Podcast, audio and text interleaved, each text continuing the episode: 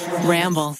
This episode is brought to you by Progressive Insurance. Whether you love true crime or comedy, celebrity interviews or news, you call the shots on what's in your podcast queue. And guess what?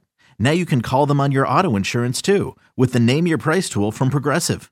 It works just the way it sounds. You tell Progressive how much you want to pay for car insurance, and they'll show you coverage options that fit your budget.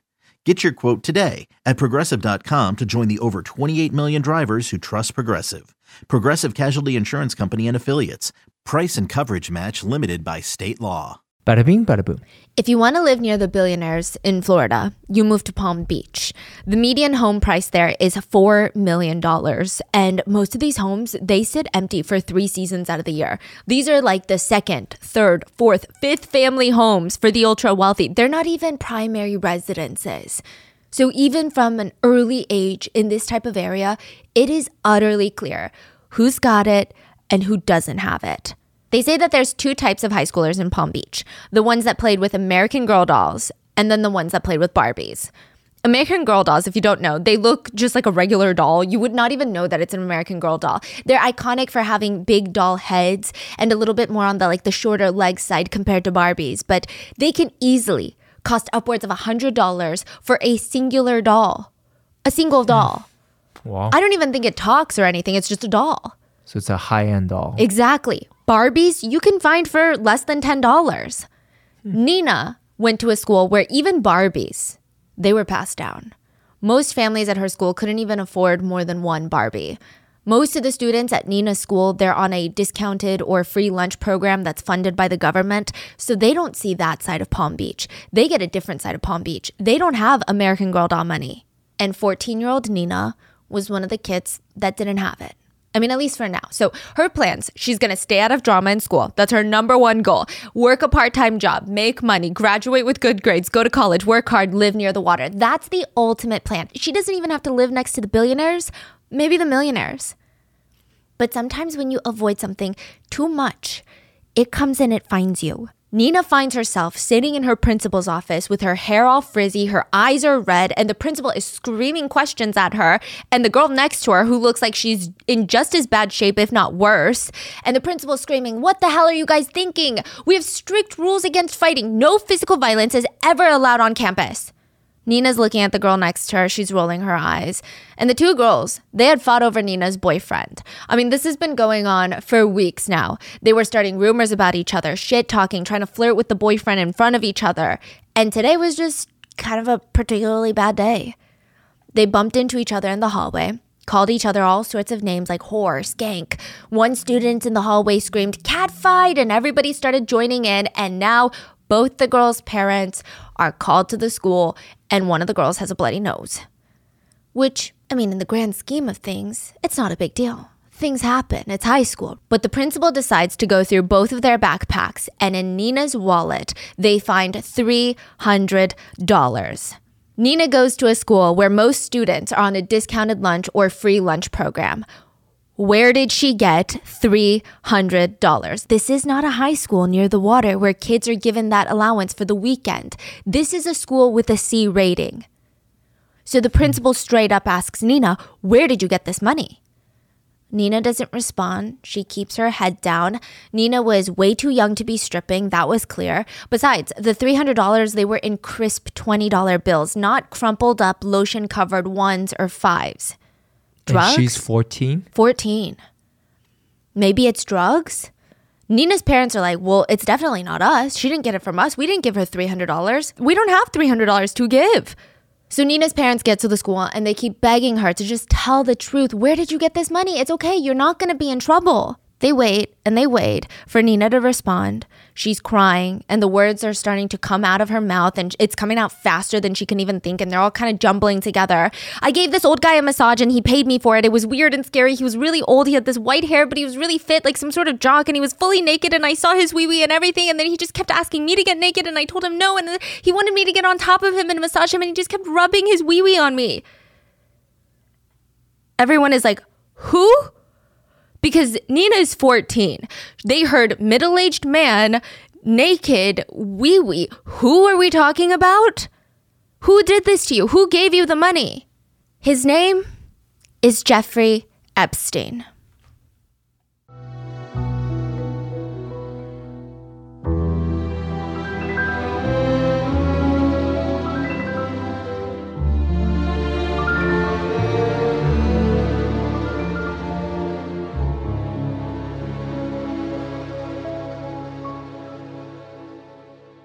We would like to thank today's sponsors who have made it possible for Rotten Mango to support RAINN, the nation's largest anti sexual violence organization. They've created and operated the National Essay Hotline, and all resources will be linked in the show notes as well as the description. This episode's partnerships have also made it possible to support Rotten Mango's growing team of dedicated researchers and translators. We had, I mean, we didn't have translators on this case, but we had like 10 people working on this in tandem. It was a very, very intense effort. We would also like to thank you guys for your continued support as we work on our mission to be worthy advocates of these causes. Now, as always, full show notes are available at rottenmangopodcast.com. But a big thank you to James Patterson, John Connolly, and Tim Malloy, the co authors of Filthy Rich. That sounds like I know them. I don't. This book was a big source for the information that I was researching for this case. We would also like to say thank you to Ward for continuing to spearhead coverage on this ongoing development of all the court docs coming out. Victims' names, identifying information, and dialogue have been all changed for privacy. Due to the ongoing lawsuits for legal and professional reasons, we will be using the word allegedly frequently.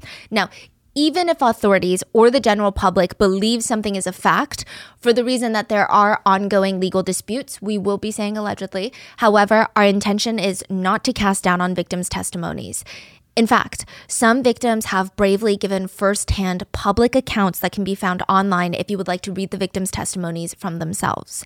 Any and all theories mentioned in this entire episode are purely my speculation, netizen speculation, and things gathered from the internet.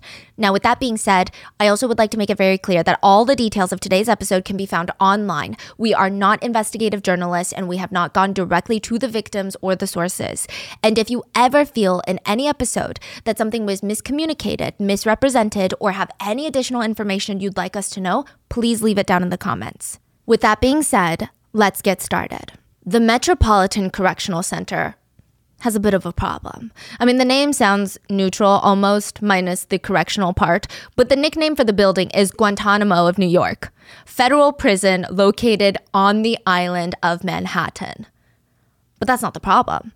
The bad marketing of being the Guantanamo of New York doesn't even faze them. They don't care. It was the plumbing that was the issue.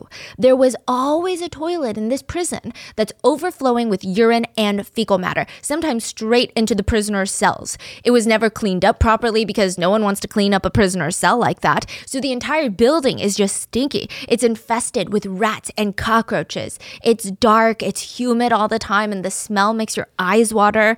Prisoners would show up to court. Your Honor, a rat ate my paperwork. They weren't even lying. The attorneys would be like, no, really, there is a rat problem, and the rats are eating our client's paperwork from that prison. And in the south wing of this correctional facility, the setup was two inmates per cell monitored every 30 minutes by two guards who do rounds. These inmates get to shower once every two to three days. They have a singular hour of recreation time per day. That's it. And it's not like general population in prison where it's probably, I would say, South unit is more similar to maximum security. In the South unit, there's only eight cells per tier and six separate tiers for the unit. Now, the inmates in South unit, they're heavily watched, but you can just never be too safe. You can never be too sure in prison. August 10th, 2019, there was a problem in that prison. Inmate 7631854 refused to eat breakfast. At around 6 a.m., two guards, Noel and Thomas, they're going down the cold hallway pushing breakfast into the cells. So they'd have this little dim sum looking cart and they'd push the breakfast in and then go on to the next cell. And the two guards, they stop at this one particular cell where the inmate is refusing to come to the door and grab their meal. Hey, come to the door. Come to the door. Hello. No response. No movement. The guards, they look at each other and they decide, okay, we got to go in. They unlock the cell door, they rush in, and they see inmate 7631854 suspended from the ceiling. Thomas starts lifting the inmate from under his arms, dragging him down to the corner of his cell. He lays him on the ground, starts performing CPR. He's like, breathe, breathe, you gotta come on. We're gonna be in so much trouble. Noel stayed near the door, about one foot away from the cell, and activated the medical emergency alarm. The radio started calling out throughout the entire prison body alarm on South, body alarm on South. Jeffrey Epstein was pronounced dead at 7:36 a.m. August 10th, 2019, after spending 36 days in prison. The official answer is that Jeffrey Epstein, sex offender with dozens of allegations of child sex trafficking against him, could not handle the sound of the broken toilets and his impending future as a prison inmate, so he self-exited. But people online, they have different theories. One theory is that someone powerful on his so called list of important industry and world leaders that he kept close by, they wanted him to die with their secrets. Another theory explores the idea that that's not Jeffrey Epstein at all. The man's almost worth a billion dollars. If he wanted to fake his death in prison, he could fake his death in prison. There are a lot of theories surrounding the very suspicious death of Jeffrey Epstein and a lot of questions. Who would want him dead? How would they even kill him if he's in prison? Was he running a trafficking ring for the wealthy? Were the ultra wealthy sacrificing children in rituals? And for some reason, all roads lead back to Epstein's private island, the ones that locals call Pedophile Island. People always joke about living in broom closets in New York City. I mean, how you can sit in your bed and then wash your dishes in the kitchen sink without getting up from your bed. That's like the running joke. But Jeffrey Epstein didn't live like that. Not in the Upper East Side. In the Upper East Side, there is a nine floor townhouse that's 51,000 square feet. And at the time, it was valued to be over $51 million. 51,000 square feet? It was one of the largest private residences in all of New York City. The minute that you walk past the 15 foot oak door, you are in fantasy land. You're not in New York City anymore. You're not in Manhattan. The entryway had these frames that were lined up on the wall, just hanging. Each one was an eyeball, individually framed. What do you mean? Like actual eyeballs? I believe they were synthetic.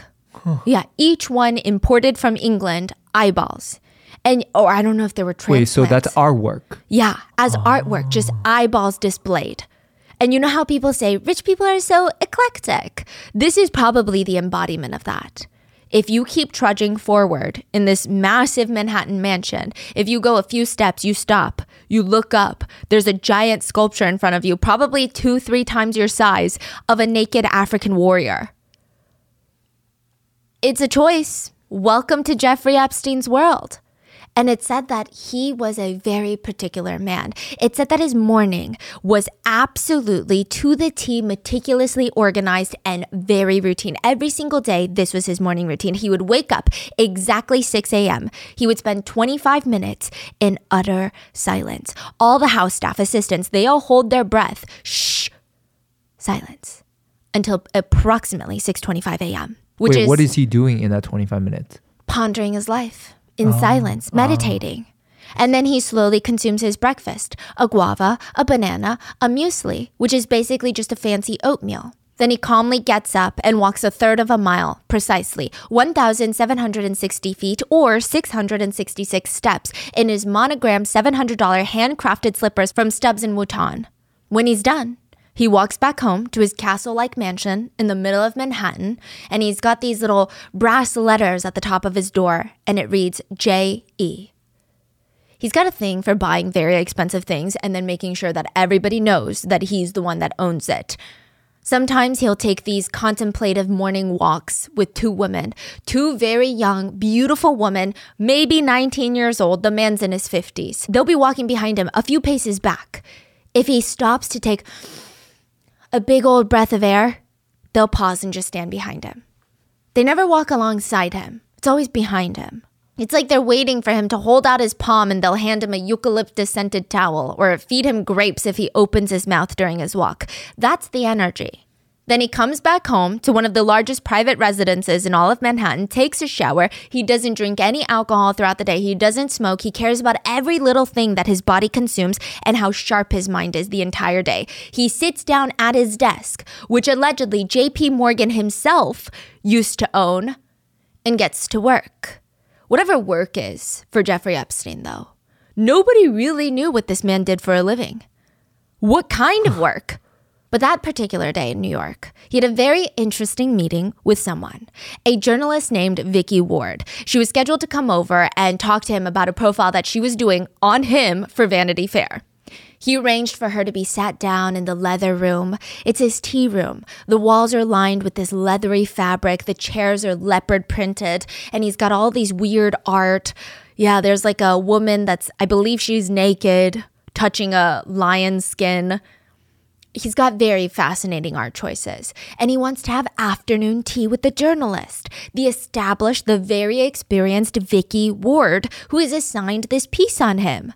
Now, news had broken that there was a very, very wealthy, mysterious man who had taken a private jet ride to Africa with Bill Clinton. So everyone's like, of course we want to know who's on the plane with Bill Clinton. Why is this man on the plane with Bill Clinton? Vicky was sent out here, supposedly, to find out everything that she could about this mysterious wealthy man. For an alleged reported billionaire who only hangs out with other fellow billionaires, presidents, and powerful families, dynasties, nobody knows anything about this guy. He's not at galas. He's not at the Grand Prix or Art Basel. Like nowhere. He's nowhere where rich people usually congregate. He doesn't even like eating in restaurants. He says eating in restaurants is like eating on a subway. Whether that means it's too cheap, too public, too vulnerable, or all of the above, it's very unclear. Epstein and Vicky Ward sit together in the leather room, and these manservants wearing white gloves gently place finger sandwiches and cups of Earl Grey tea on the table. Vicky is visibly pregnant with twins at the time of this tea party that she's investigating Epstein. And she's heard all these stories about this man, of him being a ladies' man. All the women in New York are throwing themselves at billionaire Epstein, a true gentleman. One of the last good ones. How he's so smart beyond people's imaginations. He's the type of smart man that's not just good at business, but he can hold a conversation with Stephen Hawking. She thought it was an interesting description for a man who sat there and ate every single piece of finger food that was there for the both of them. They sit down, he's he has his manservants serve them finger food. He eats every single piece. It stated that on his office desk right next door to the leather room, Jeffrey Epstein kept a copy of The Misfortunes of Virtue, which is a book. Now, it's written by the same guy who wrote 120 Days of Sodom that we've talked about. It's a book about a literal 12 year old who gets essayed and is held captive in a monastery at one point and is abused by groups of sadistic monks. Like, it's very, very strange read. I'm sure there are groups of people out there that can argue that there is a lot of philosophical meaning behind books like these, and maybe I am just not able to grasp such intense, big concepts but it's seemingly dark for no reason.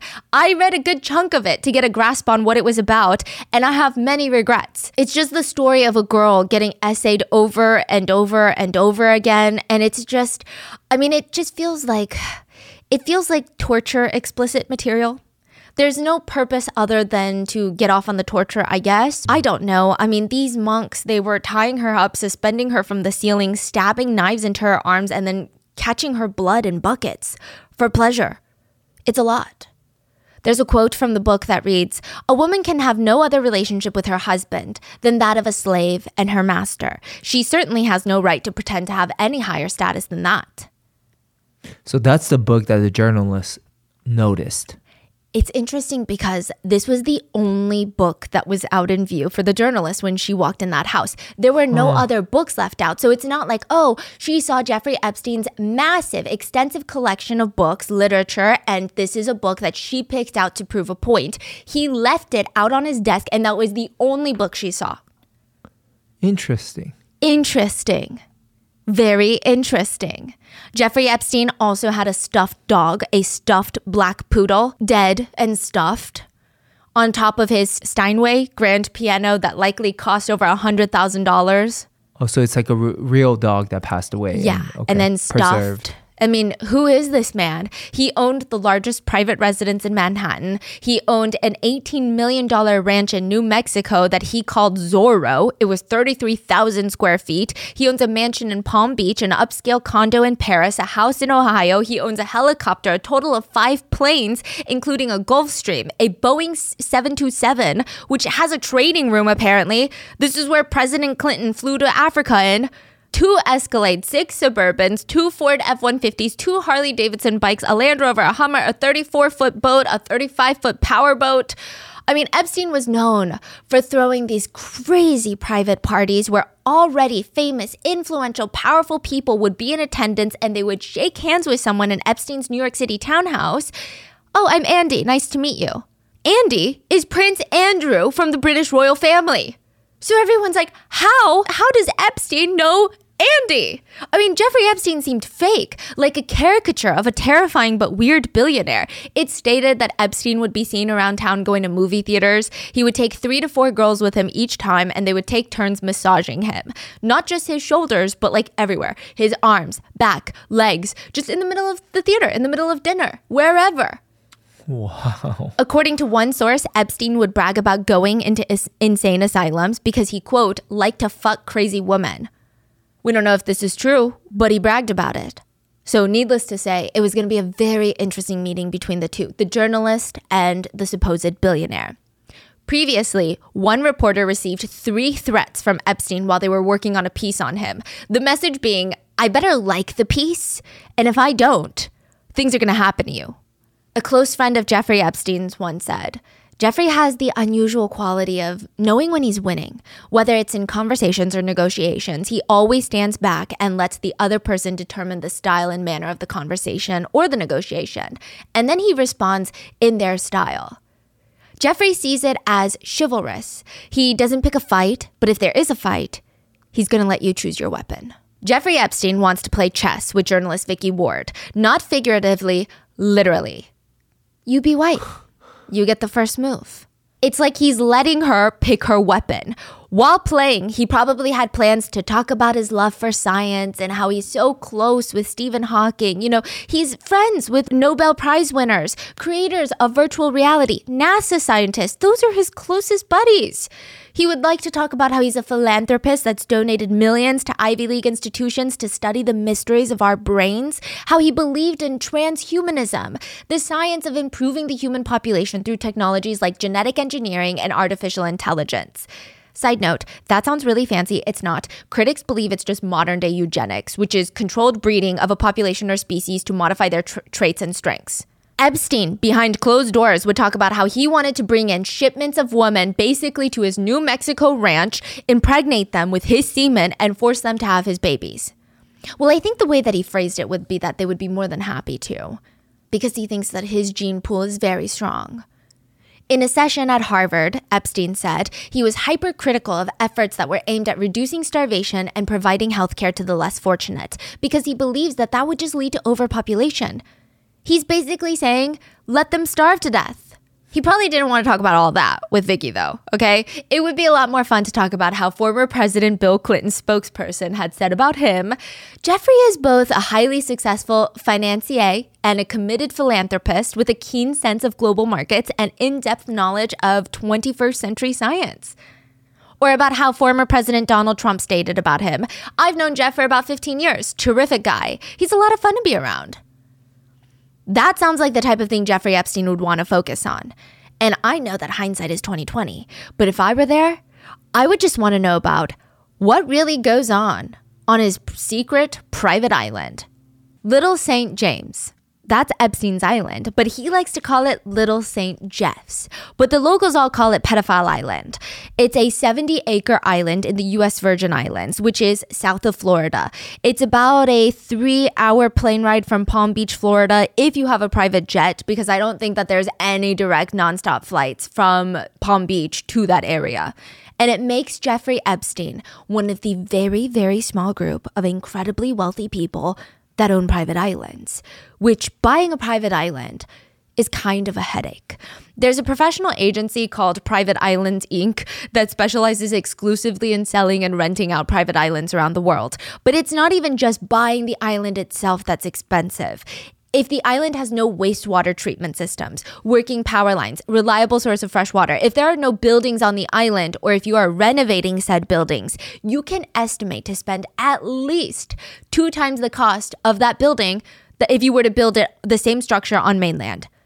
And that's if your island is easily accessible. Some private islands, you have to build a dock yourself, or even a runway for a private jet, or a helipad. These are not affordable things. To put it into perspective, Richard Branson, founder of Virgin Airlines, spent about a million dollars calculated for inflation on a private island. And then he spent over $10 million so far to make it up to his standards and actually a place that he wants to visit. The Red Bull owner bought a private island in Fiji for $10 million, and then he had to invest $30 million to make it more habitable. Like, you have to have an entire team of staff that reside there just to make sure that it's ready for the very few days out of the year that you're actually there. They're going to be in charge of making sure the pantries are stocked because guess what? You can't just go grab milk if you're on a private island. There's no grocery store. Some islands even have a doctor live there full time, even if the owner only comes every one to two, one to two days a year. Because on a private island, there are no hospitals. In case of an emergency, you're going to want a doctor nearby. And as with any property ownership, there's still a ton of maintenance costs that are going to add up. Epstein bought Little St. James for about $15 million, which is calculated for inflation. He immediately went in there and started scrubbing the place. I mean, he's getting rid of all the native vegetation, started importing in 40 foot tall palm trees, which these are tall, matured palm trees. They can cost upwards of $5,000 per tree, and that's not including import and planting. That's per tree. He bought a ton of these palm trees. And at the time, the island already had infrastructure. There was this main house. Now, side note, the main house would reportedly be renovated by the same designer that did all the Aman resorts, like the ones that all the celebrities go to, that's like $5,000 a night. Mm. So we can imagine quite a bit of money was poured into the renovation. By 2019, the island's value was listed to be around $64 million. Besides the main house, the island has three guest cottages, a caretaker and a groundkeeper's cottage, a private water filtration system utility building, a helipad, a dock, multiple swimming pools, tennis court, an enclosed lagoon, golf carts to take guests from place to place, a staff of 70 to cater to every guest's needs. You can tell who's staff because they're forced to wear black or white polo shirts and they're told to stay out of everybody's view when they're working. Like, don't be seen work hidden. But the most interesting building is a square box building on the isolated part of the island. It's this it's the weirdest building I've seen, okay? Imagine a square, but it's blue and white stripes. It's got a gold dome at the top with two gold statues of what looks like almost like eagles or some sort of phoenix sitting there. It looks like a temple. And that's what Epstein calls it, his temple. It was on the most isolated part of the island. There are rumors circulating that he conducted sacrifices in there. That's where the children were taken for essay or to be killed. It stated that it was Epstein's private study and music room. One contractor said, Actually, guys, it's not a weird sacrificial room, it's just a gym. But a lot of netizens don't agree. They theorize that this is either a sacrificial spot where rituals were performed, some sort of underground lair, or even an altar for an Egyptian deity. Because next to that temple structure is this enormous sundial. It's probably the size of multiple swimming pools. It's it's a giant circle. And obviously, it only adds to the theory that people are being sacrificed on this island. Now, one thing that we do know is that we don't know much about this island other than that. It is incredibly private. I mean, there's only one island near Pedo Island, Little St. Jeff's, whatever you want to call it, but it's mainly empty. Nobody really lives there. Epstein would later buy that island too for $22.5 million, which means this is either a man who really values privacy or he really does not want anyone to know what he's doing on his island. I think it's more of the latter because, like some sort of Bond villain, Epstein purchased a ton of sea urchins. You know what sea urchins are, right? Like yeah. they make they make uni. The they look like black balls with these incredibly sharp spikes all around them. He bought a bunch of these, scattered them throughout the edges of the island. It would be physically painful for people to get to his island or leave his island without him knowing about it and helping facilitate it, allegedly. But that's just the island. That still doesn't tell us what the hell happened on the island, especially when it's been reported and debated about how many powerful figures have been to that island. Names like Stephen Hawking, Leslie Wexner, owner of Victoria's Secret and Limited Brands, Naomi Campbell, Prince Andrew, Bill Clinton, Donald Trump, their names have all been brought up and debated countless times of whether or not they have gone to the island. If they all went to the island, what are they all doing there? What do these people even have in common other than they're rich and powerful?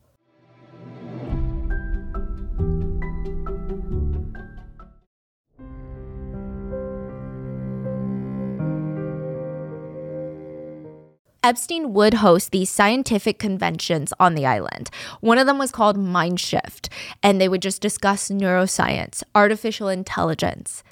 Another private island convention was called Confronting Gravity. He was going to bring in 20 of the top physicists from around the globe, including three Nobel Prize winners, and they would, through the conference, confront gravity and explore fundamental questions in physics. They wanted to determine what consensus, if any, is there for defining gravity. What? I Uh, like either I'm too dumb or maybe too smart because I thought gravity was not a debatable thing. Epstein said about the conference there is no agenda except fun and physics. That's fun with a capital F. Side note, Stephen Hawking does show up a lot in newly released court documents that we're going to go in more in depth on in the next episode on Sunday. But it seems like Epstein was obsessed with Stephen Hawking. He loved everything Stephen Hawking stood for. The fact that Hawking theorized that the universe would stop expanding and collapsing, at which point time itself would start running backwards, he loved that. He loved it so much that Epstein gave Stephen Hawking the best gift of all a submarine that was modified to fit Stephen Hawking's wheelchair, which was the first time Stephen Hawking was able to go underwater. This is so movie like. It's crazy. James Patterson states it was one of the most romantic, generous gestures that F- Jeffrey Epstein has ever made. Stephen Hawking would be in the released court documents where a witness stated Stephen Hawking allegedly requested and stated that he wanted to watch people of short stature solve complex math problems on a very tall whiteboard that they could not reach. Okay. What else was going on in that island? Are we really supposed to believe that they spent all their money to find one of the most secluded islands that money can buy so that they can debate the concept of gravity and pin up whiteboards a little too high on the wall? I don't think so. There was no runway on that island. It was too small for a private plane to land. So Epstein would have to land his private plane at a bigger airport, his Gulfstream on St. Thomas, then take his helicopter to his private island. Some locals on the main island would whisper that Epstein's private jet should actually be called the Lolita Express.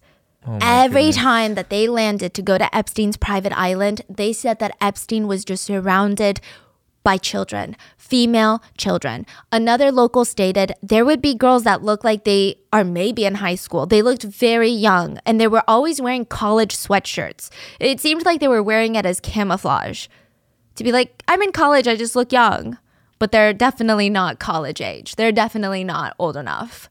Mm, so they're not even college, but they're trying to be Yes. pretend they're in college. Yes. Wow. Another local said, I compare him to a serial killer in broad daylight. I mean, I just think he has the face of evil. And it's like he was flaunting it, like hanging out with all these underage girls just so blatantly. Other locals stated the young girls looked like they stepped out of an underwear catalog. They would walk around with very few clothes on or lounge by the pool with nothing on. And it's like they, they were like that the most of their time. And I was concerned because of their ages. And a few of them looked very young. And I couldn't help but wonder do their mothers know where they are? It has been alleged by a victim that the island was just step one of a web of sex trafficking for wealthy clients. It wasn't just the island. Girls were sent to London, Paris, Spain, everywhere around the world. And on that island, girls were forced into sexual acts by Jeffrey Epstein and his right hand woman, Ghislaine Maxwell. Now, if you guys have ever heard of Epstein's case at all, you've heard of Ghislaine Maxwell. I mean, the two go together like they did everything together. This episode is focused mainly on Jeffrey Epstein. The very next episode that we're going to be uploading on Sunday is going to be focused on Ghislaine Maxwell and how she was basically called his madam of this whole alleged trafficking ring because she actually was very involved and very allegedly abusive with many victims. She is said to be a ruthless woman. The victims stated they were forced to have intimate relations not just with Epstein, but allegedly with other wealthy men from all different industries. It's been stated that some of these victims were just as young as 12 years old. Allegedly, Epstein would try and get the girls to be his little spies. He wanted intel and blackmail, not just on the girls, but on the other wealthy men that they were forced to sleep with. It's rumored that every inch of that island was being watched. There were cameras in cabanas, in the buildings, out on the patios. It was said that you weren't safe, not even in the restrooms. There were cameras in the restrooms. And if you try to escape, which we're going to cover in the next episode, someone tries to escape the island, very, very bad things happen to you. There are a lot of theories about this island satanic rituals, sacrifices, underground tunnels, and all of these theories will be fully explored in part one and part two. But just remember, this is the tip of the iceberg. A close friend of Epstein told Vicky Ward, the journalist, that honestly tried to warn everybody about Epstein from the get go. They told her, You think you know Epstein, and then you peel another ring off the onion skin, and then there's something else extraordinary underneath. He never reveals his hand. He's a, he's a classic iceberg.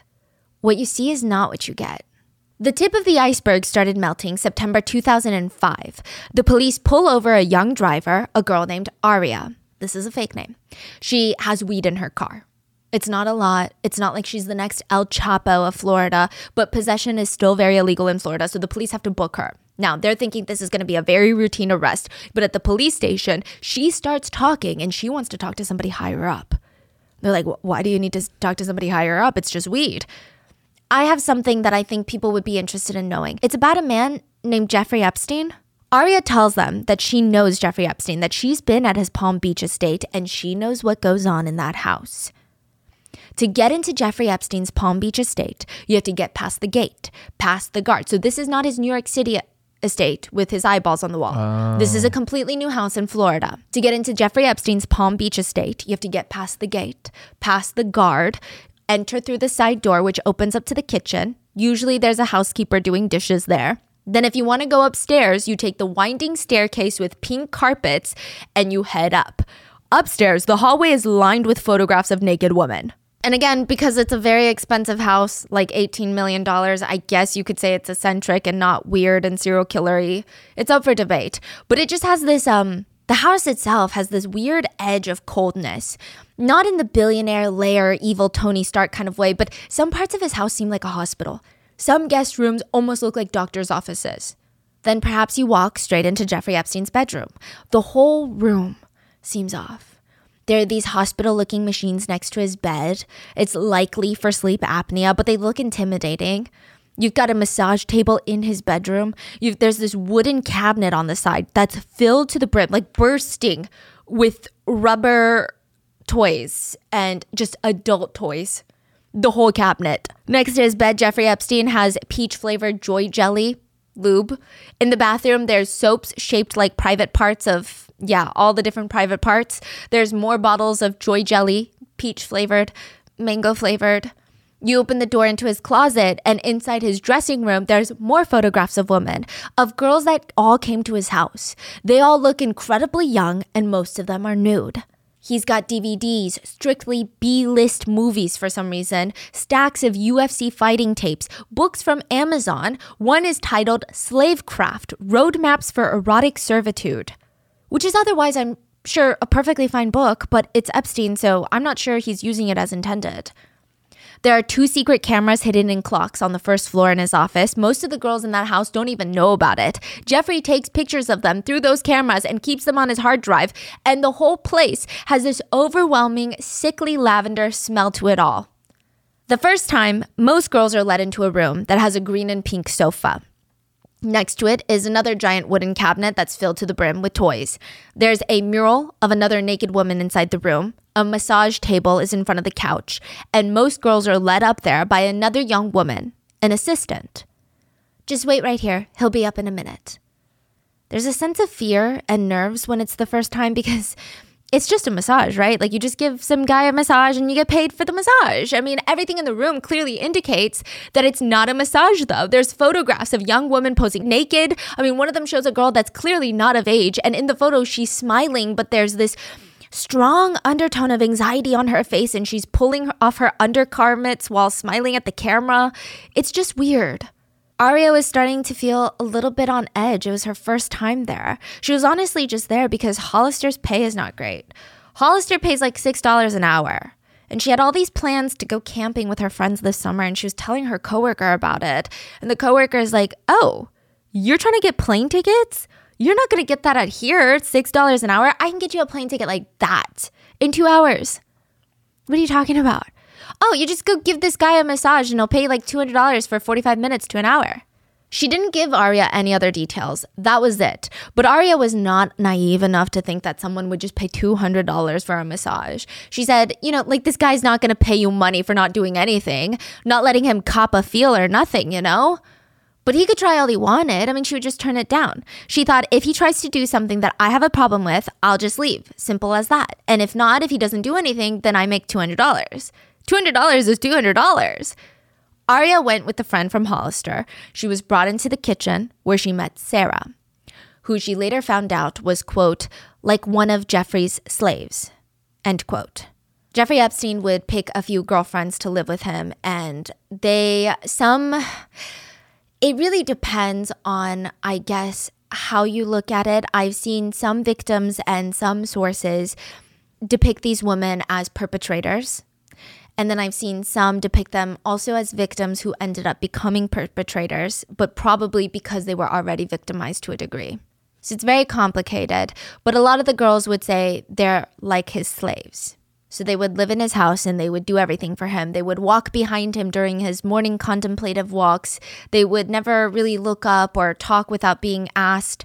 Yeah, it was a thing. The woman tells Arya, he'll be ready for you in a second. Arya was led upstairs, past the strange paintings, and into the primary bedroom where there was a couch in the bathroom. And she's like sitting in the bathroom couch. I mean, it was huge, the bathroom. There were bottles of lube, massage oils, weird medical looking devices that you would normally see in like a dermatologist's office. It's just creepy.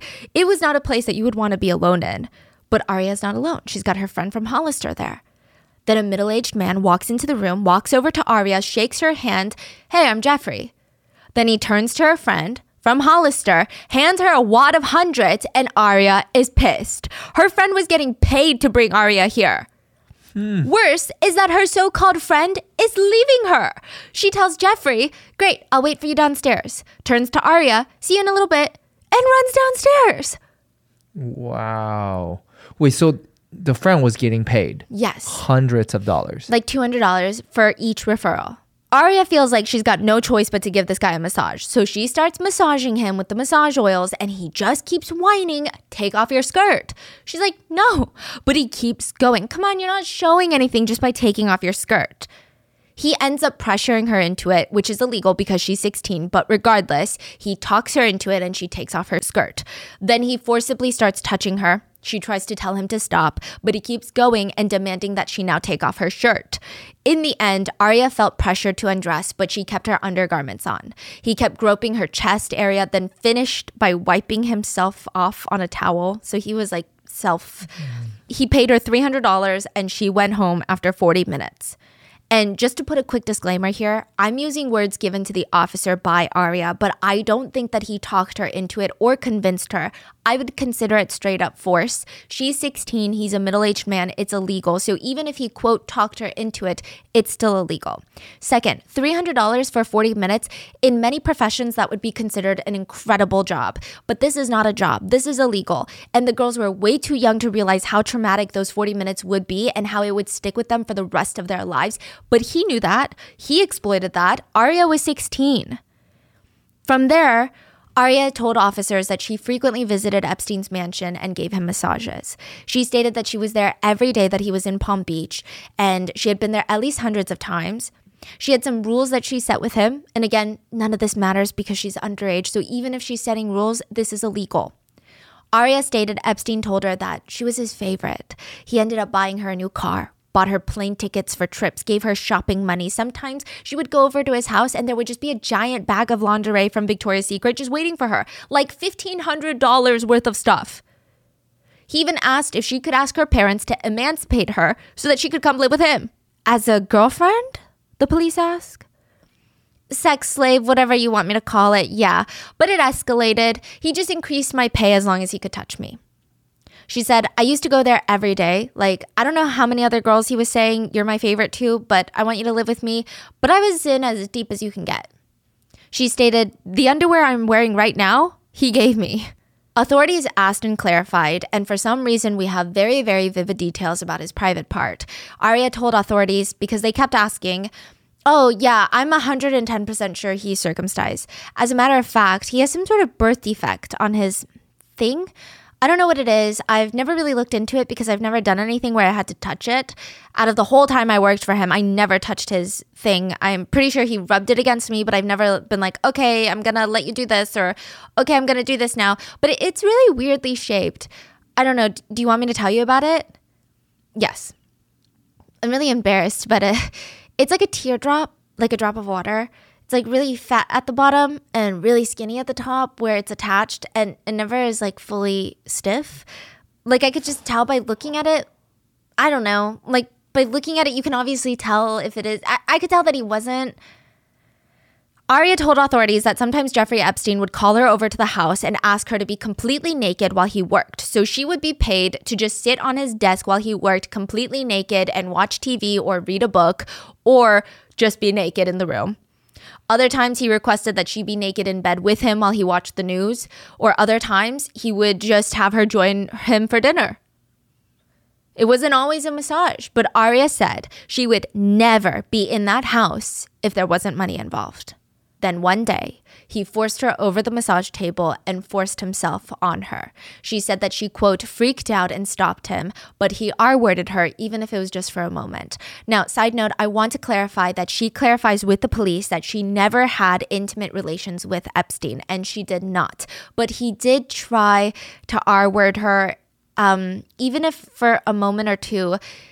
And I say that because he was victimizing her. I think um, she was so young when she was giving her statement to the police. I don't think that it's settled in yet because there was a really heartbreaking part of her questions with the police where she just kept asking, Wait, is this like R word? I mean, it's just my opinion. I think he's just a raging predator. Now, side note, Jeffrey Epstein knew Aria's real age as well. She told him that she was 16 and he told her, Don't tell anybody. Don't tell anybody your real age. And from there, things just started escalating. Epstein would pay Aria to have relations with another woman, one of his girlfriends that lived at the house. And either they were all underage at the time or she had just turned 18. It's uncertain. He would watch as they had intimate relations with each other. Sometimes he would join in by doing things to the two of them. Aria stated that there was a lot of usage of strap on devices and other large rubber objects. He had a whole cabinet at his disposal of things that he would use during these massages. She stated Jeffrey Epstein was a mastermind at getting people to do what he wanted. She stated, He's a very hard guy to say no to. I don't know if you guys ever talked to him, but well, if you talk to him, I mean, he straight up tries to control the situation. Every word that comes out of your mouth, it seems it seems like he knows what you're gonna say. Like that's his job.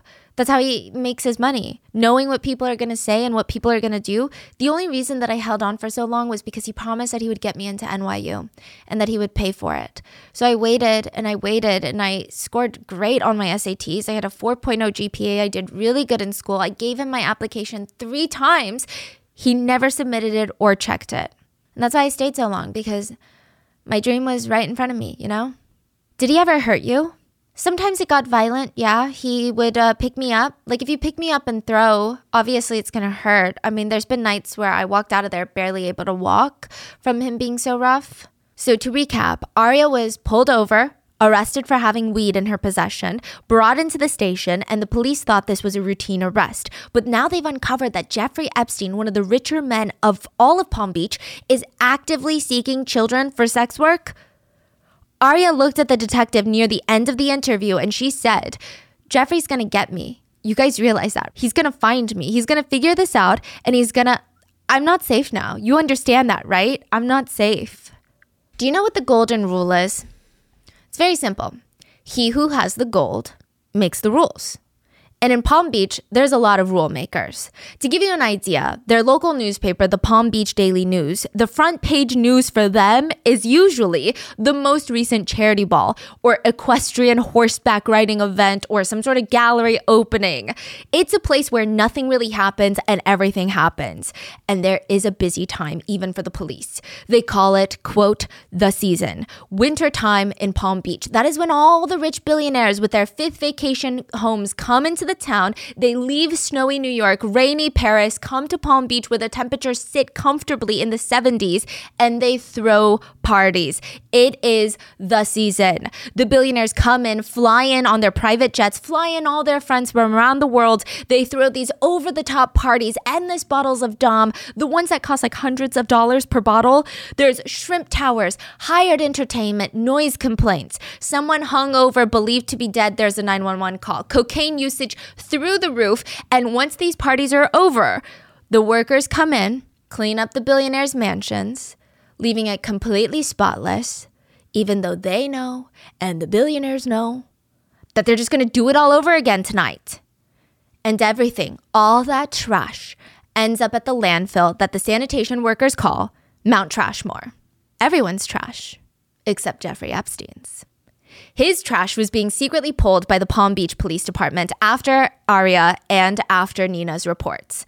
It's called a trash pull, where authorities secretly work with sanitation workers and have a special place for intaking a suspect's trash, like all of it, and it goes to the police station and sorted through for important evidence.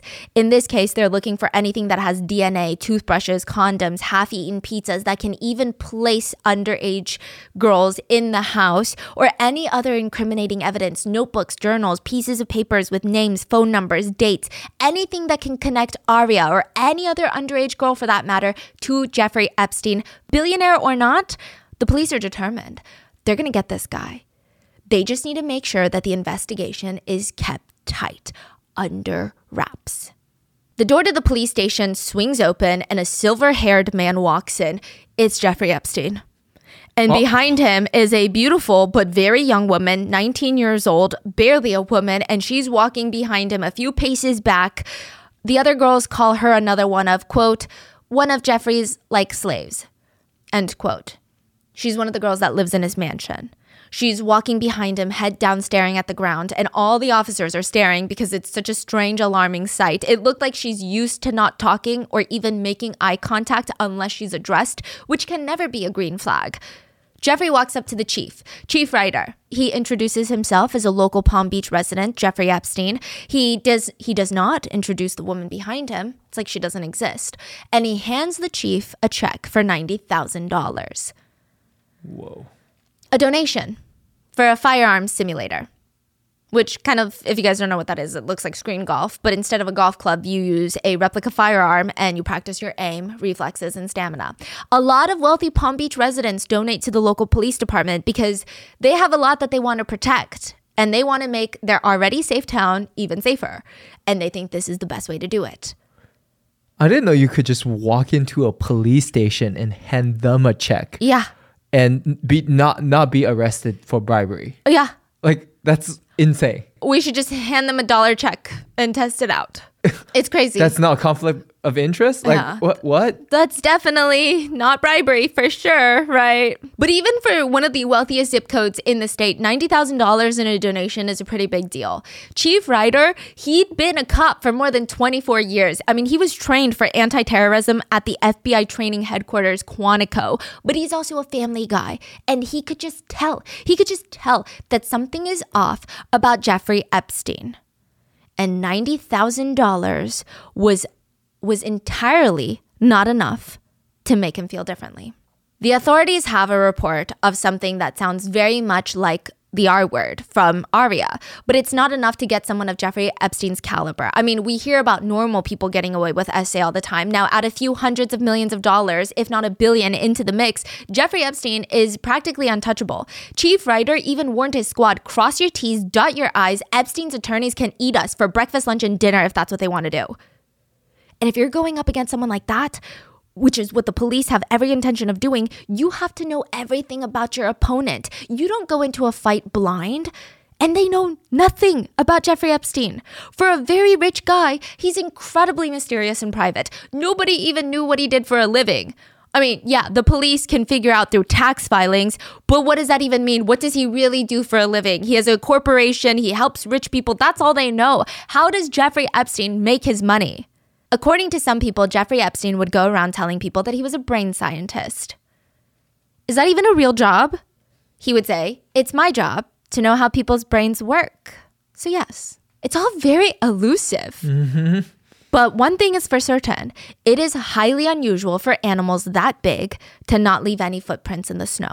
Only problem is, Jeffrey Epstein was born with very, very small feet, at least in the finance world.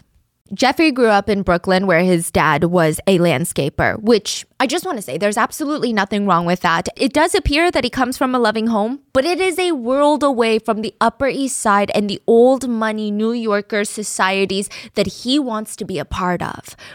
But Jeffrey Epstein is unfortunately very smart, at least on paper. He skipped two grades. He was a genius with numbers, they said. He played the piano. His friends said he was advanced. He's brilliant. He's a diamond in the rough. He's got a gift for recognizing opportunities very quickly. Interestingly enough, Jeffrey Epstein had a lot of friends growing up and they would call him um, Epi. His parents would call him Bear. At school, they'd call him Epi. Apparently, he was very likable. So they said, you know, have you ever heard someone who laughs like ha ha ha ha ha? Or they just kind of laugh like that noise. They said Jeffrey Epstein laughed like hee hee in a very high pitched voice. Like he would have a hee hee laugh, which honestly is a little creepy now that I think about it. But a lot of kids, you know, when you're young, they thought it was cute, they thought it was enduring. Jeffrey Epstein was described to be chubby with curly hair and an obsession with his prized stamp collection. And his grades. I mean, Jeffrey Epstein goes from Brooklyn to the Upper East Side, at least Monday through Fridays, and he starts teaching at a prestigious private school in New York City called Dalton School. This isn't even a university. Dalton is a K through 12 grade school. The tuition per year is $61,000 a year. This is not even a private university. Epstein doesn't even have a college degree, and he ends up as a teacher of math and physics over at Dalton. And nobody was taking parent teacher conferences as seriously as Epstein was because that is his chance to be in the same room with these rich, powerful, well connected parents without formally pitching himself and annoying these influential families because I'm sure they get that all the time. I'm sure they get Shark Tank pitches on a daily basis. Epstein shows up to these teacher conferences and shows them exactly how valuable and brilliant he is. And it works. One of the dads leans over during a parent teacher conference. Have you ever heard of Bear Stearns? Bear Stearns was a massive investment bank, trading, and brokerage firm. By 2008, it was the fifth largest investment bank in Manhattan. Um, it did collapse that same year, so I don't know what that means anymore. In 2006, they did 9.2 billion in revenue. They had a giant 47-floor glass-down skyscraper in the middle of Manhattan. The traders did lines of cocaine in the bathroom. I'm not even making that up. There was a guy from Bear Stearns who had a cocaine dispenser that had the emblem of Bear Stearns. I mean, the firm clearly operated in very interesting ways. Even when hiring traders, the partners were not looking at resumes and diplomas. Some of the partners would straight up say, I'm looking for PSDs. Poor, smart, determined kids. PSDs. Jeffrey Epstein was a PSD when he joined Bear Stearns. He starts trading and sleeping with one of the partner's assistants immediately, and he is exposed to a whole new world of money. At these firms, money is no longer even money, it's just numbers on a screen that go up and down. When it goes up, you're happy, you make money. When it goes down, you're sad, you do another line of cocaine, and you get back at it. After five years there, Epstein takes his $250,000 bonus that year, resigns from the firm conveniently right before the SEC starts an investigation into Bear Stearns, which is suspicious to say the least. He was questioned multiple times by the SEC. And from there, Jeffrey Epstein finds himself being a bounty hunter.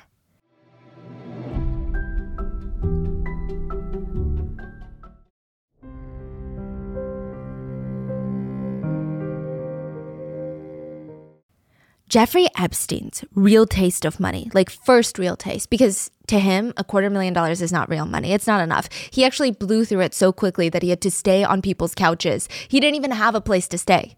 His first real taste of money was through a woman named Anna Obregon. And she's this beautiful Spanish actress, model, socialite, and normally very, very wealthy. But her dad was about to be out hundreds of millions of dollars potentially. We don't have an exact figure, but Anna's dad invested in a scheme, and now his money is at risk of being gone forever. So Anna reaches out to Jeffrey Epstein and is like, hey, I heard you're good with numbers. I heard you're good with tracking things down. I need you to help my dad. Hunt down my dad's money. If you recover it all, I'll give you a good chunk of it a bounty hunter. Epstein worked with the SEC Fraud Task Force, probably the same task force that investigated Bear Stearns and Jeffrey Epstein by default. And now he's on their side, trying to get Anna's money back. And it worked. He found her family's money being held in a bank in the Cayman Islands, and it's unclear how much money he recovered, but it's suspected that Anna gave him a hefty commission, likely in the seven figures. This is Jeffrey Epstein's first taste of big boy money, and he's not going back.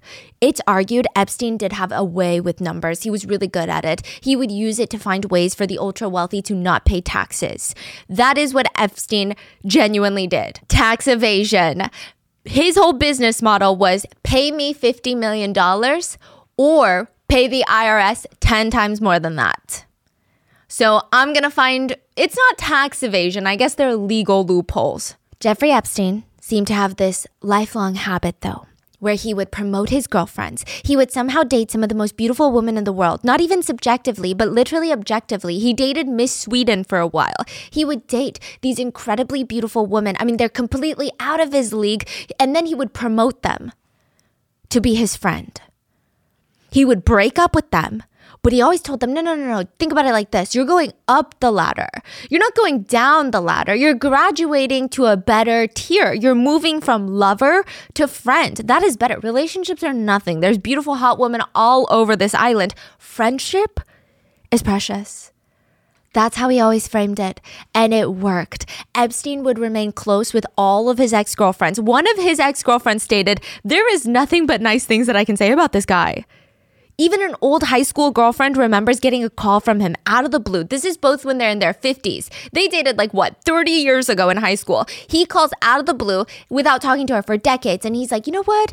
You came up in a conversation recently and I was just thinking about you. He's like, yeah, it was um, it was my birthday party, my 50th birthday party, and I had all these pictures of me when I was younger, and you know, because we dated, I had a picture of you on the beach, and my friend was pointing at your picture, and I thought, I bet she's got a big ass now.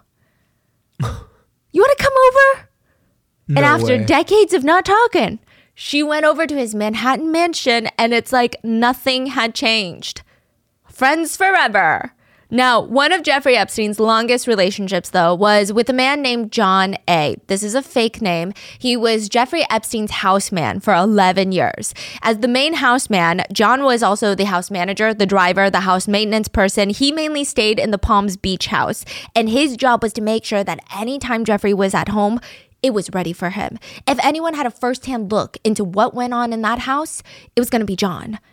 He said, Yeah, I mean, I think Jeffrey was probably very sore because he received three massages per day, three massages by three different women per day. And every year, those masseuses, they got younger and younger, and they would always be led up to Epstein's room or bathroom where he would have a massage. But sometimes John would go in there afterwards and find these long rubber devices or massagers that would be in the sink that he would have to wash off and put back into the wooden cabinet. Now, in comparison to all of that, this new errand that he was sent to run, it seemed very easy. All he had to do was drop off flowers to one of Mr. Epstein's girls. He thought it was going to be the easiest task in the day. Until he found himself with a bouquet of red roses in his hand, standing in front of a high school. Red oh roses for 15 year old Nina. Nina, from the beginning of this story with $300 in her wallet, she had to sit on her hands on the way to Jeffrey Epstein's mansion. She was wearing a white pair of skinny jeans and she did not want to get it dirty in Wendy's truck. The seats are grimy. I mean, honestly, this whole situation felt grimy, but it's I'm not so even. sorry. Who's Wendy? Wendy is the girl that's introducing her to this rich man who takes massages. Ah, her friend. I see. Wendy is actually her boyfriend's cousin, and she's sitting on her hands in the back, and it's just. It's just not a pleasant situation. But if someone asked you, would you rather work part time at a fast food chain, sweating over burgers in the back, getting greasy, your hair's all sweaty to make $300 you smell when you get home? Or would you rather close your eyes, massage an old rich guy for an hour, and make that same amount of money? When you're 16, 15, 14, I mean, uh, even when you're not, it seems like the choice is kind of easy. Nina doesn't really have a choice now. She's in the back of Wendy's car, hands numb. The GPS is leading them straight to an $18.5 million mansion overlooking the water in Palm Beach. And Wendy, her boyfriend's cousin, the one that's introducing her to the man, is glancing in the rearview mirror. Nina, remember, when he asks how old you are, you say 18. You got it? Nina's kind of confused because nobody in their right mind would think that she's even 18 or 17 or 16. She's 14. She's 14 or 15? She's 14. oh my goodness. Uh, sure. I'm serious. When the man asks your age, you say, 18. Yeah, I got it. Nina smiles at Wendy in the rearview mirror, and the car pulls up to the front gate. It opens up for them. They park in the driveway, and they walk up to a guard. Wendy's acting like she's doing a drug deal. We're here to see Jeff.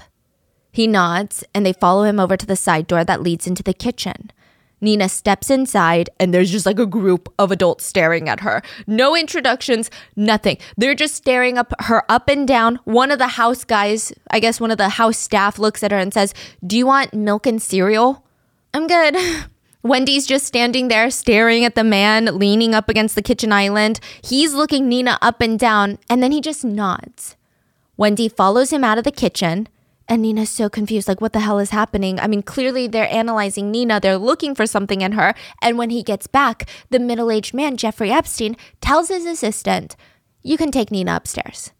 Nina was taken to the godforsaken room with the pink and green couch where she waited. And she's just staring at all these naked pictures of girls that look way too young. And there's this wooden cabinet with toys inside. And it's just a freaky experience. The door swings open, and there is Jeffrey Epstein standing right behind her in nothing but a towel.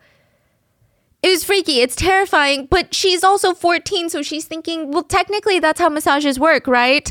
So even though Nina is not a licensed masseuse, because in the state of Florida you have to be 18, she's thinking, this is normal. He's maintaining eye contact with her while he takes off his towel and he is standing there in front of her, completely nude. She looks down and his wee wee is very tiny. Side note, the word wee wee was used with authorities, so that's why I'm using it, but also it emphasizes how young these girls are. Epstein had a very stern voice, like an angry dad or like a scary teacher. It's it's a voice of authority. You wouldn't even question it. It sounds that scary. He tells her, "Take off your clothes." Nina's so scared, she takes off her pants, and then he lays down on the massage table on his stomach. He instructs her to get on top of him to massage his back, and at first it was as normal as a type of massage like this can get, I guess. Like she's massaging his back with massage oils. But then Epstein turns to his side and starts rubbing his privates on her body. He grabs a device, uses it on her private parts, and then it was over.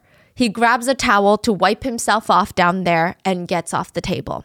So he did not fully essay her, but it's still essay, you know? Nina was paid $200 for the first time. And unfortunately, Nina was just one of the many victims Epstein had. He had a few ways that he would recruit underage girls for what I feel are assaults, but he calls them massages.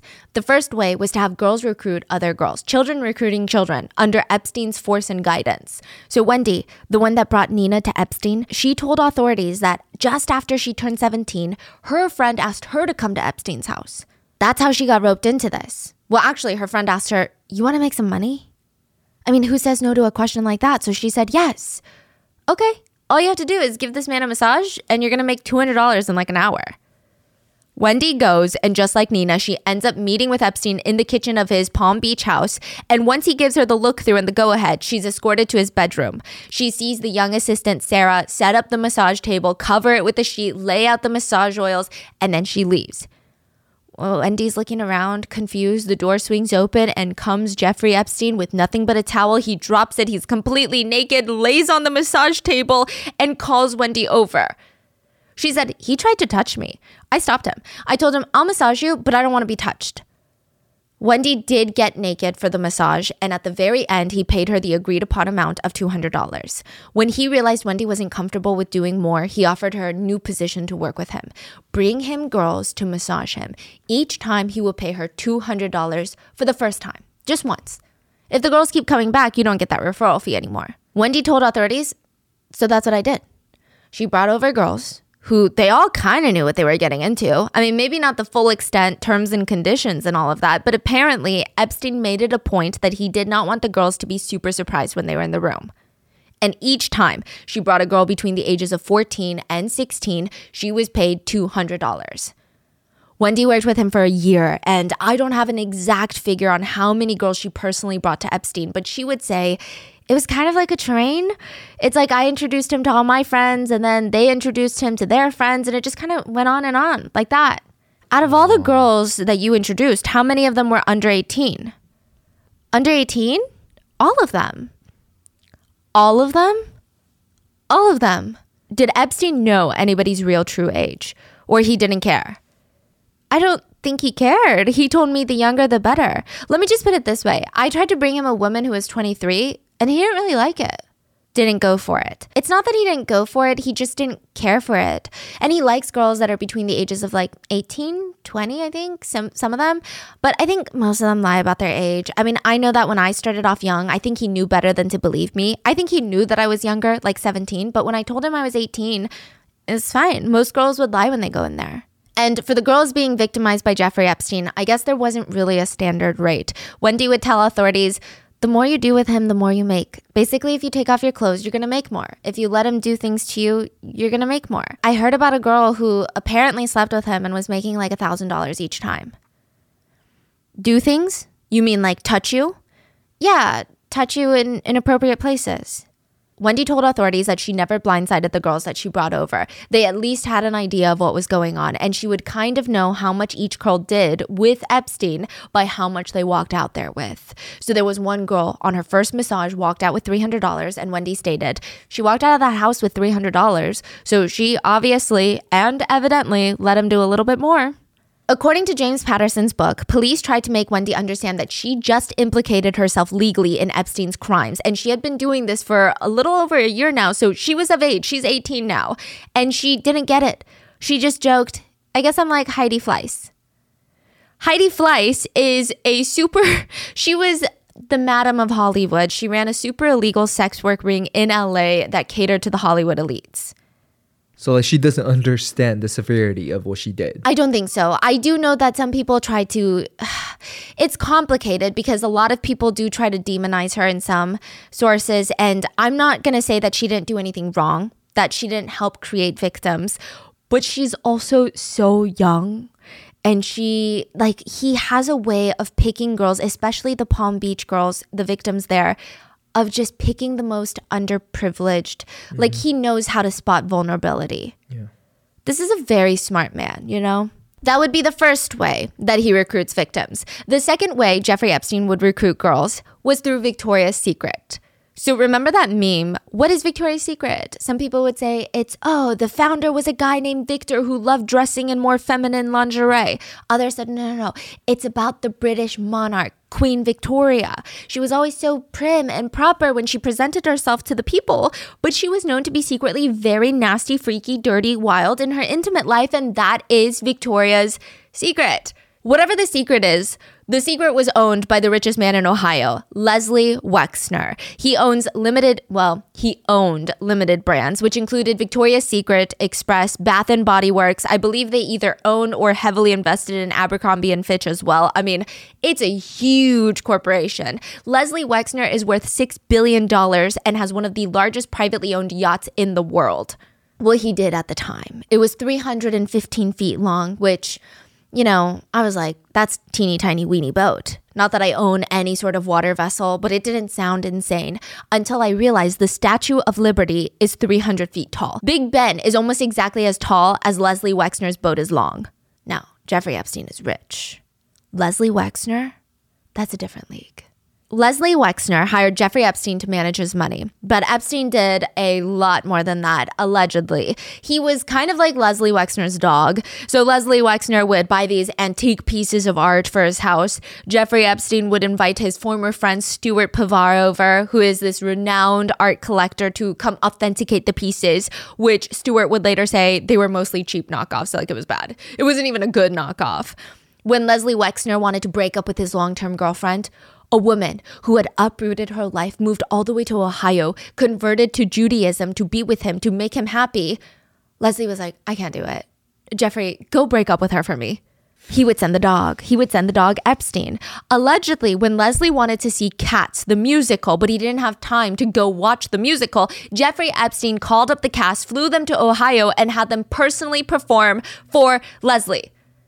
When Leslie finally decided to get married, allegedly, Epstein forced Leslie's soon to be wife to sign a prenuptial agreement, had her sign it alone in her law office, then he had Leslie sign it in his office, but he brought along a Sports Illustrated swimsuit model to show Leslie, remind Leslie, don't worry. There's always an endless supply of beautiful women in this world. And he had Leslie sign the prenup agreement on the model's belly. She laid down on the desk, they put the papers on top of her belly, and then he signed his prenuptial agreement for his marriage to not the model. yeah, but Epstein doesn't do anything for free or even for cheap. In return, he's likely getting paid fat sums of money for managing Leslie's money and his life, but also in return for being this paid bully, really, he's getting access to Victoria's Secret models, or sometimes people with dreams of becoming one. Epstein starts working with a man named Jean Luc Brunel, a modeling agent. And the two allegedly used Brunel's modeling agency to bring in underage girls from out of the country by promising them modeling contracts. Allegedly, the girls would stay in Epstein owned properties, they would get visas, and very slowly they would just be exposed to the world of, quote, high end escorting. It's likely that Epstein used his known association in the fashion world to Leslie Wexner as a way to be like, see, I'm not a scammer, nor am I trying to take advantage of you. I'm actually best friends with the guy that owns Victoria's Secret. There is some proof of this. In Santa Monica, California, there is this very expensive hotel called Shutters. It's a smaller, intimate, upscale hotel. It overlooks the water, has this giant pool. It costs $1,000 a night to stay there.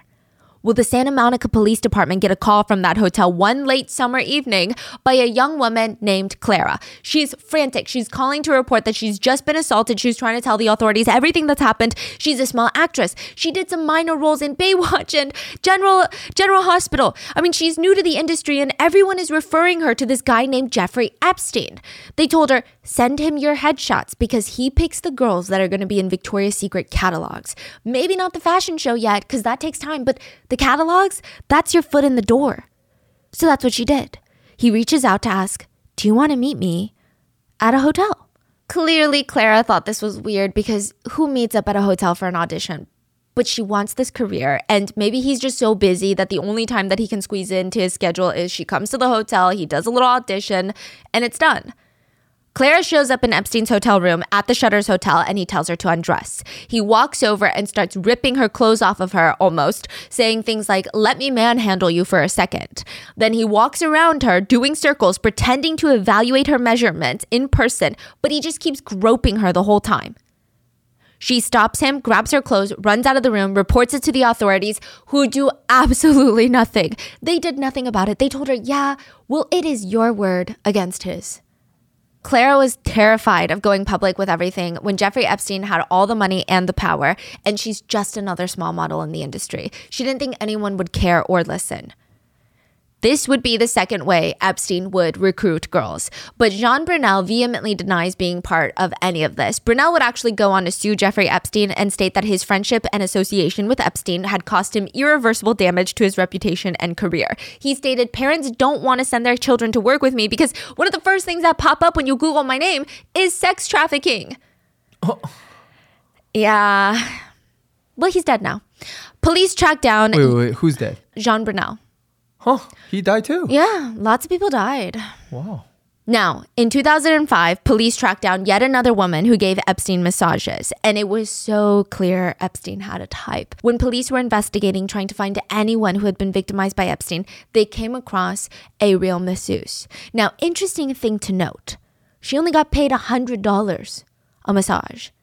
And she gave actual deep tissue massages. When police asked, Did he ever try anything with you? Did he try to grope you, to ask you to take off your clothes? No. She said, I'm not his type. He goes for young, thin, and girls with no tattoos.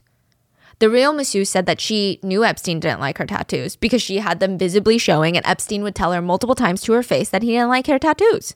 This whole investigation was really rough for Nina. I mean, her dad told authorities that they had a PI stalking their house, taking pictures of them, chasing visitors away. I mean, it was terrifying for Nina. She knew that Epstein was powerful, well connected. Who knows? Who knows what he's going to try and do to stop her from testifying against him? Even during the police investigation into Jeffrey Epstein, the Palm Beach police force felt like they were being investigated, which they absolutely were. They were.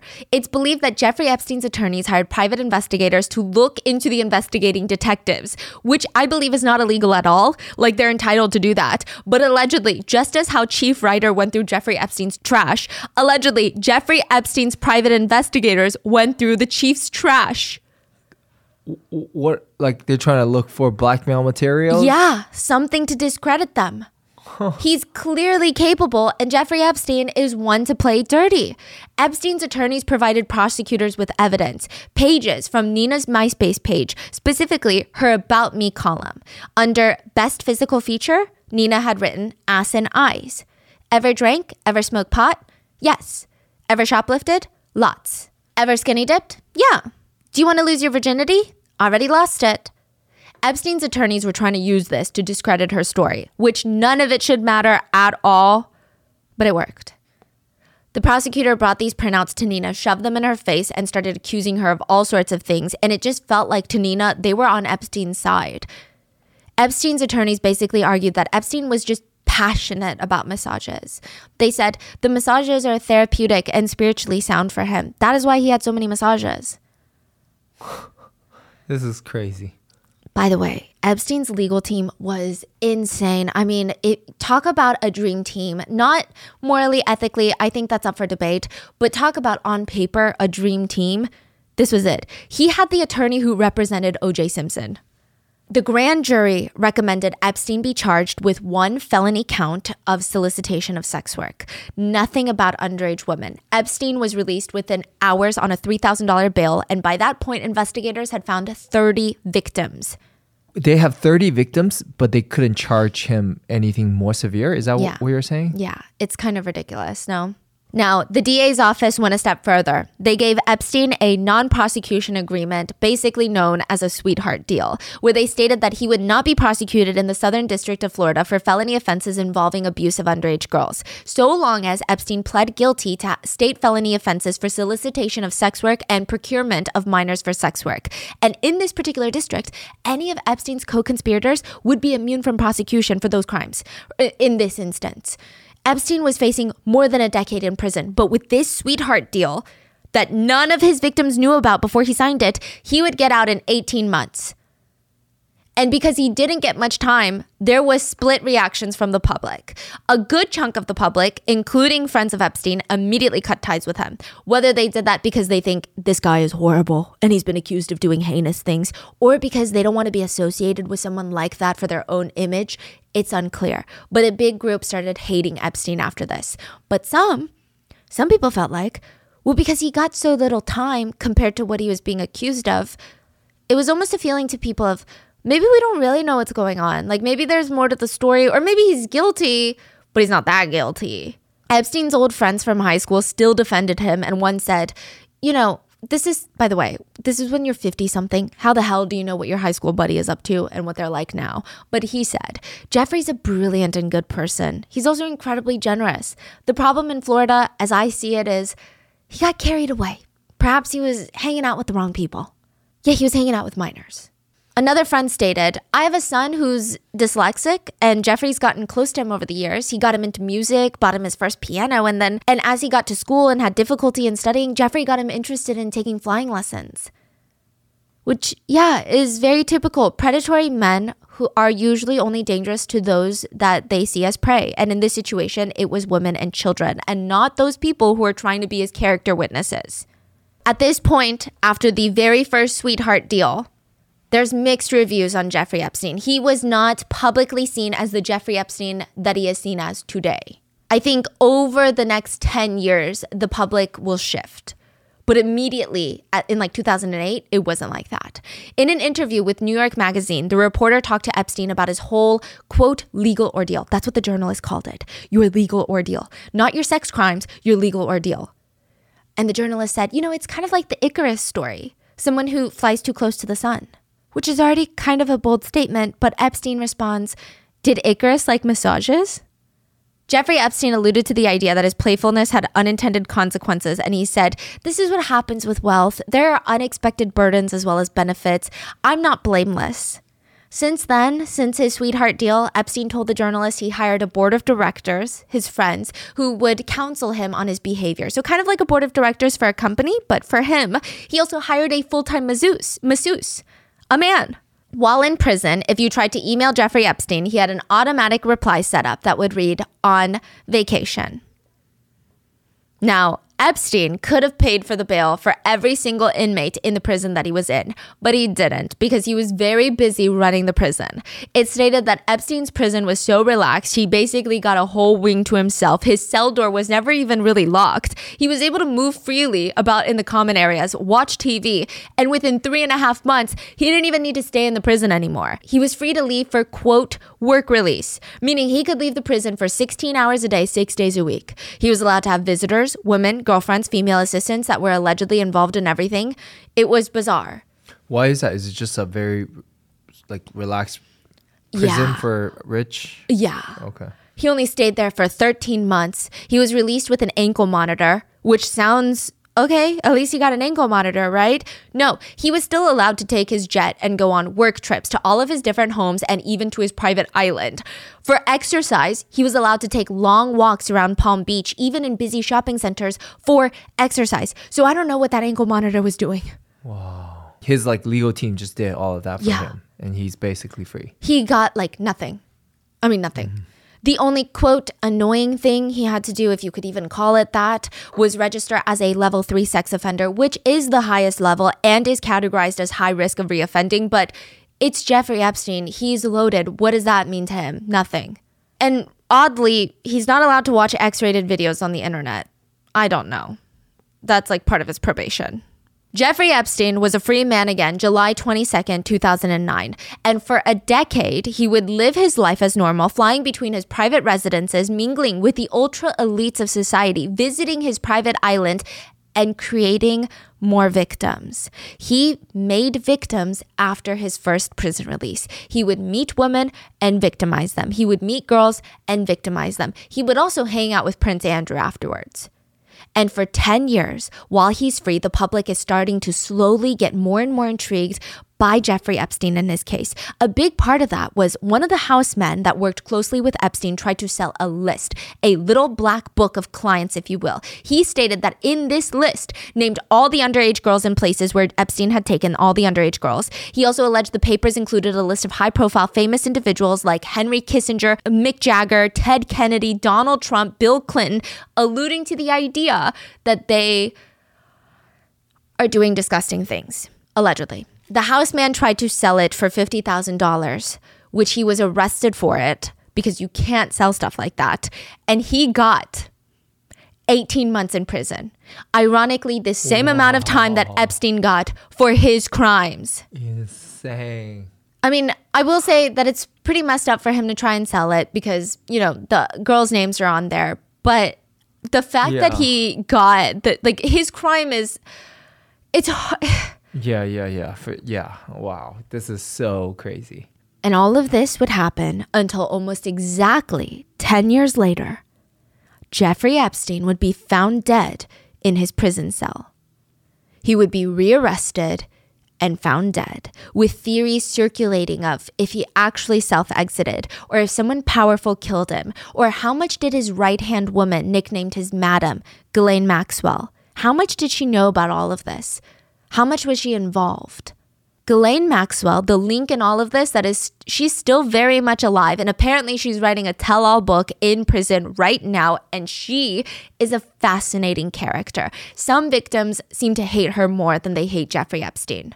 And we will be getting into Ghislaine Maxwell and more on the island, the pedophile island, on Sunday's episode. So, in a few days, we're going to be covering the crimes of Epstein's island, more victim stories on how they were quote trained on the island, what happens when you try to escape the island, and how Ghislaine Maxwell was Jeffrey Epstein's secret weapon. So stay tuned for part two. Please stay safe, and I will see you guys on Sunday. Bye.